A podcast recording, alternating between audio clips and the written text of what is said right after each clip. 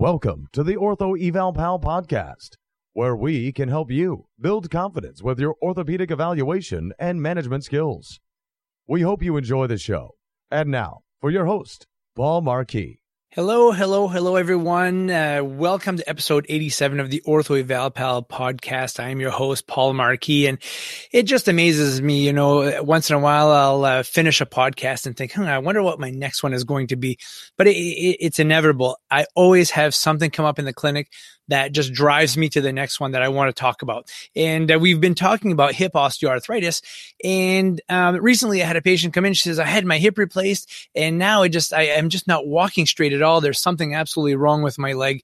And, um, and looking at her, we found that she had a leg length discrepancy, a simple leg length discrepancy that was really easy to take care of. So that is going to be the topic of today's podcast. We're going to be talking about how to assess somebody who may have a leg length discrepancy. Now we all have a leg length discrepancy okay, and it's usually minute, um, but we're not as symmetrical as we think we are.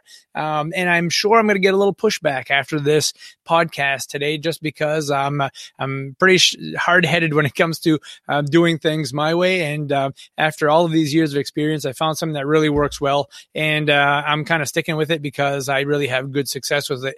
But before we do that, we move on uh, with the assessment of this. I'd like to just take a word, a moment to hear a word from our sponsor. Do you experience leg and foot fatigue when standing for long periods of time?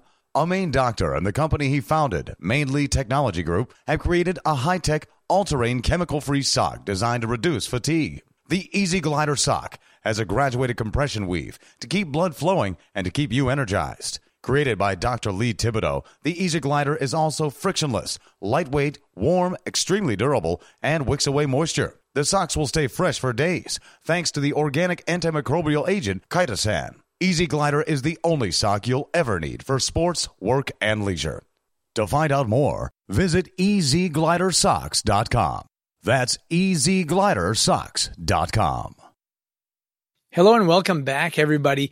Um, today we are going to talk a little bit about how to assess uh, somebody who has a leg length discrepancy. And I know that in school, you know, you you you spend time in class really working on this because we feel like leg length discrepancy is so important.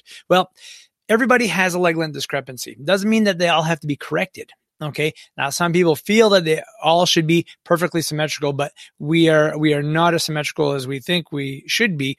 Um, and so, you know, if somebody has over a quarter of an inch leg length discrepancy, I generally don't mess with it. If they're not having a lot of trouble or they don't have anything that seems to be relating to the leg length discrepancy, I don't mess with it. I leave it as is because that may just be the way that you were born. It may be the, uh, you know, you might have had an injury when you were a kid. Your growth plate didn't heal up as well as it should have and uh, you have this this you know slight difference in your legs.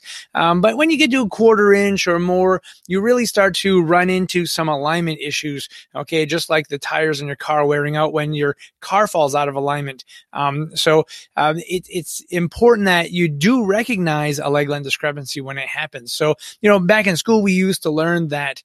Um, you know, you, you find the ASISs, then you find the medial malleoli, or you find the umbilicus, and you take a tape measure and you measure from one to the other, and then you compare to the other side. And and when I and I did that, I did that for hundreds of patients when I first started uh, out of school, and we measured them, and it, it was always difficult trying to find what kind of lift do I put in this person's shoe, and why doesn't it work?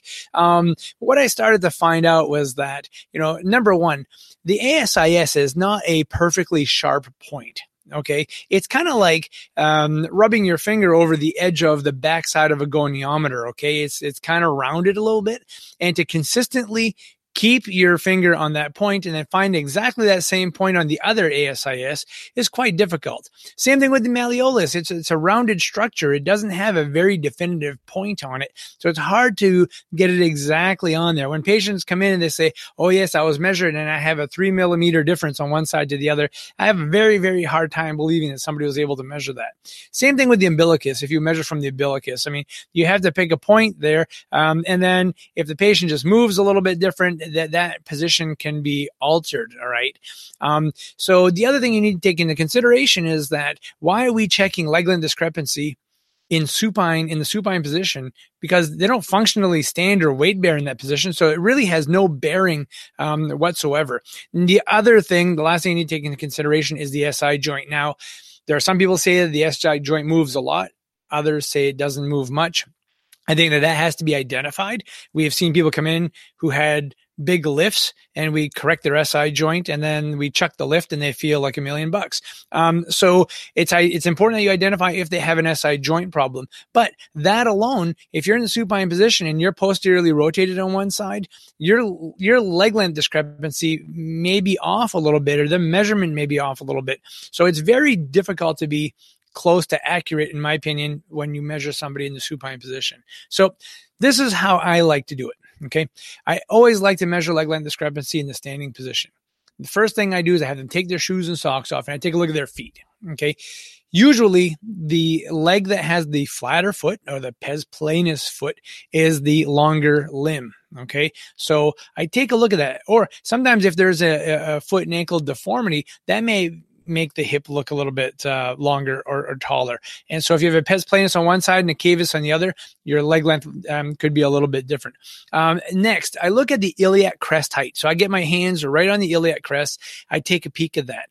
Um, I also, while I'm doing that, I take a look to see if the patient has any um, extra knee you know, flexion posturing on one side. The long leg, they'll usually put into flexion a little bit because your brain wants your pelvis to be level as much as possible. Okay. Your brain is into energy conservation. So when you're walking um, down the road, it, your your brain does not like your pelvis to go up and down a lot, and it doesn't like to go side to side a lot. So it does whatever it can with your body um, to compensate to keep your pelvis as level as possible. Okay, and sometimes that's flexing the knee a little bit if that leg is long to help keep that pelvis down some. So you take a look at that. So, you know how how do we identify you know close to what the pro, you know, the, the leg length discrepancy is. Well, what I do is I take a couple pieces of plexiglass that are, you know, I have a bunch of them that are about a quarter of an inch thick. Uh, and I even have one that's an eighth of an inch thick. They're about six inches by eight inches. And what I do is I take one and I'll put it underneath the patient's foot on the, on the side that seems lower. I'll take a look at their iliac crest to see if we're getting closer to being level. I'll ask the patient how they feel and they'll say, you know, let's say I put a one eighth inch in there, uh, and um, they say, ah, it doesn't feel any different whatsoever, but I still think they have a leg length discrepancy.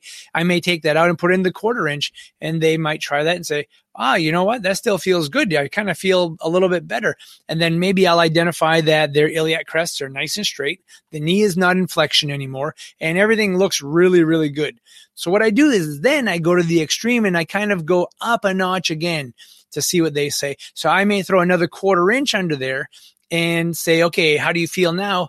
And they'll say, well, it feels like I'm just falling off to one side and maybe their pelvis isn't, uh, their iliac crests are not level anymore. And maybe they're starting to flex the knee on the side that you just put the lifters under. So you know you're too high then. Okay, so um, you know, let's say that you identify that the patient is uh, is off by half an inch, and they're really comfortable with that. They're going to have a difficult time getting up to a, half an inch right away if you're going to lift that um, that side. Okay, so what I like to do is I like to start with an eighth of an inch and I like to use a lift that goes from the heel to the metatarsals. I don't like to just lift the heel because then it makes the knee flex a little bit more and it also shortens the calf muscle and it doesn't really lift the whole foot up. It just lifts the heel. Um, so I like to lift at least three quarters of the foot, if not the whole foot um, with an insert. And I'll start with an eighth of an inch for a week, jump it up to a quarter of an inch for a week, and then maybe go to three eighths of an inch after that. And I'll probably stop at about three eighths of an inch inside the shoe because it really starts to fill everything out in the shoe and it can uh, cause some compression problems. And uh, so, you know, once we get to three eighths, if we have to go more than that, I encourage them to get over to a cobbler. I'll make the recommendation on how much to add underneath the sole of the shoe.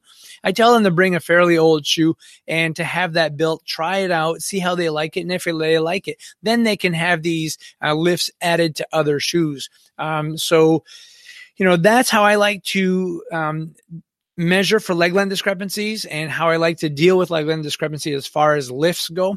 Um, sometimes if somebody has just a pes cavus, pes planus foot that seems to be causing some of the leg length discrepancy problem, and I do custom orthotics with them, I may just put them into the custom orthotic first and get the arches in a better position and the subtalar joint neutral, and then assess if they have a leg length discrepancy. Um, and usually, we, you know, it takes, uh, you know, two, three weeks, four weeks for them to kind of get used to this. So we slowly build them up to try to get them leveled off a little bit.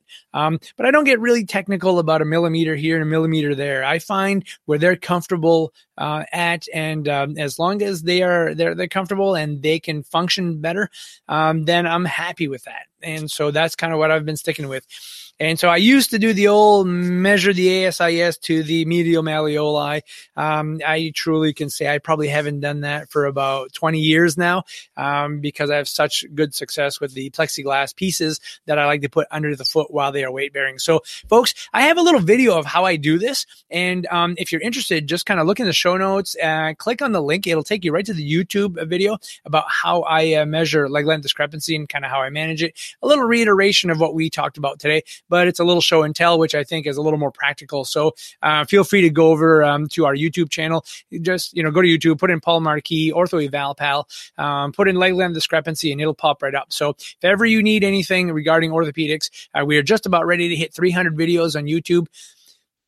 Go to YouTube, Ortho Eval Pal, Paul Marquis, any of those, um, and uh, whatever the topic is in regards to orthopedics and it's pretty likely I'm going to hit on something that you're um, looking for. But if not, send me a note and I will do my very best to get you um, a video of uh, a topic that you're interested in. So, folks, Thank you so much for listening today. Uh, I had a great time with the leg length discrepancy uh, podcast, and I uh, hope you do too. I hope you find all this information useful and helpful uh, in the future um, to help better take care of your patients, um, like uh, like we do. So take care.